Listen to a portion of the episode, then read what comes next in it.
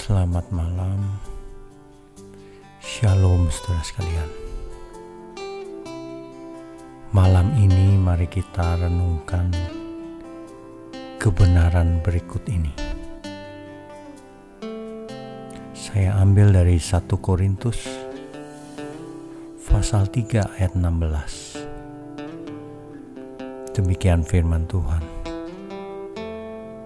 Tidak tahukah kamu kamu adalah bait Allah dan bahwa roh Allah diam di dalam kamu. Saudara sekalian,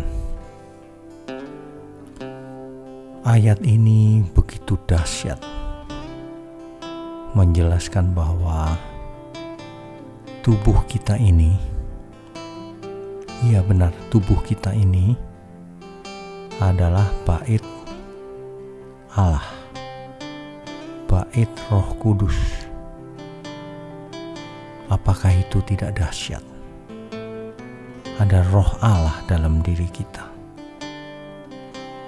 sehingga seharusnya kita tidak takut dengan apa pun juga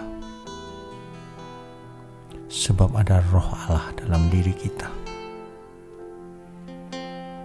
Cuma satu yang kita takutkan, yaitu kalau kita berbuat dosa. Saudara, roh Allah yang ditempatkan dalam diri kita, yang menyertai kita, yang memimpin kita,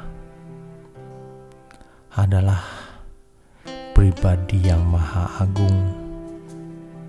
Sebenarnya itulah motivator terbesar dalam hidup kita. Kita tidak membutuhkan teknik-teknik untuk menguatkan diri, menguatkan pikiran, memotivasi diri sendiri dengan cara hipnosis, dengan sugesti atau semacamnya. Jika tubuh kita adalah bait Allah dan roh Allah tinggal dalam diri kita, kita memiliki pribadi yang luar biasa dalam tubuh kita, yaitu Roh Kudus. Seharusnya, jika kita menghayati hal ini, kita tidak akan takut apa pun. Masalah dunia ini roh-roh jahat,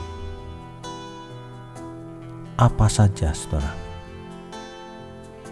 Seharusnya kita tidak punya rasa takut lagi,